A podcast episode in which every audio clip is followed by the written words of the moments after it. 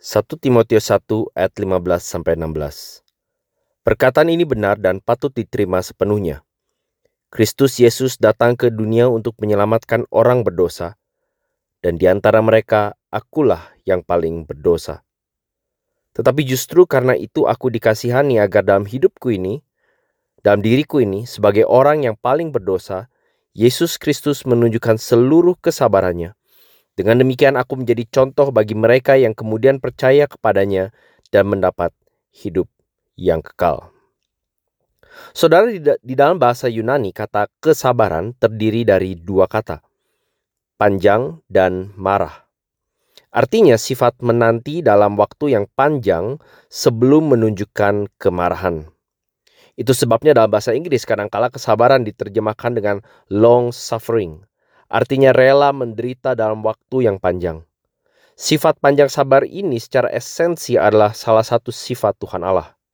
Waktu ia menyatakan kemuliaannya di hadapan Musa, ia berkata, Tuhan, Tuhan, Allah penyayang dan pengasih, panjang sabar, berlimpah kasih setia, kasihnya dan setianya, yang meneguhkan kasih setianya kepada beribu-ribu orang yang mengampuni kesalahan, pelanggaran, dan dosa.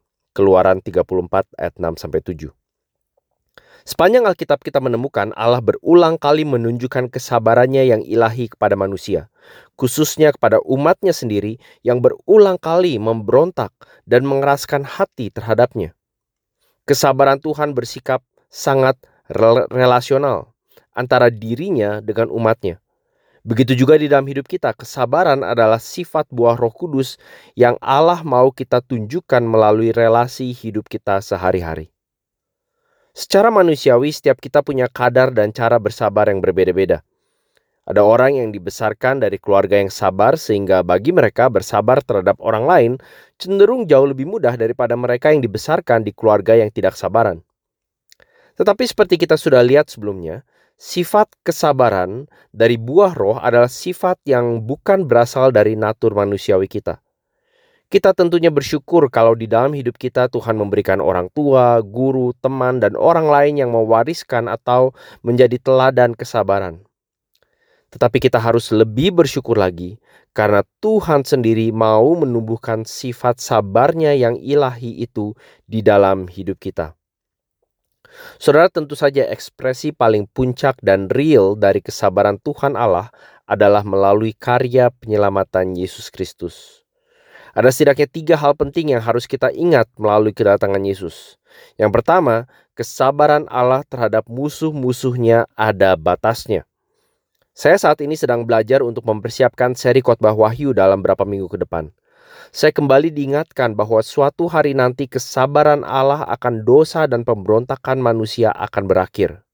Setiap kali kita mengucapkan pengakuan iman rasuli dan berkata bahwa Yesus akan datang kembali menghakimi orang yang hidup dan yang mati, artinya suatu hari nanti gerbang anugerah keselamatan akan ditutup rapat dan tidak akan dibuka lagi.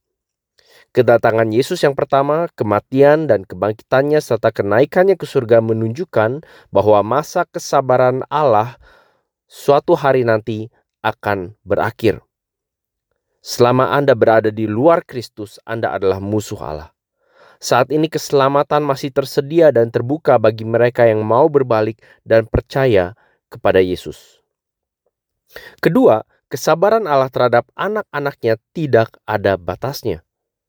Bagi mereka yang sudah menjadi milik Yesus, memang betul kita kadang mengalami didikan dan konsekuensi dosa kita. Kita juga masih mengalami akibat dosa dan penderitaan yang tidak tentu disebabkan oleh dosa atau kesalahan kita. Kita tentunya sehari-hari mengalami pergumulan dan berperang melawan berbagai godaan, entah dari dalam maupun dari luar diri kita. Apa pun itu, kita perlu ingat bahwa kita mempunyai Bapa yang sabar terhadap kita.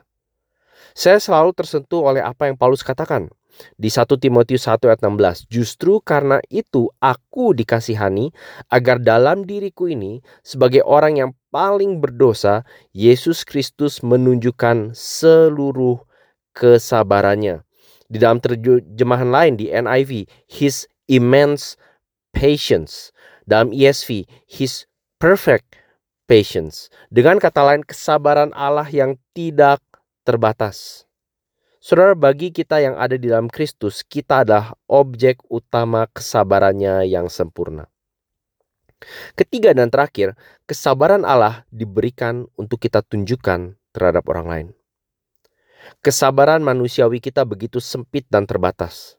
Sadar atau tidak sadar, biasanya kita menempatkan begitu banyak aturan, syarat, tanggal kadaluarsa, dan puluhan limit lainnya terhadap orang lain.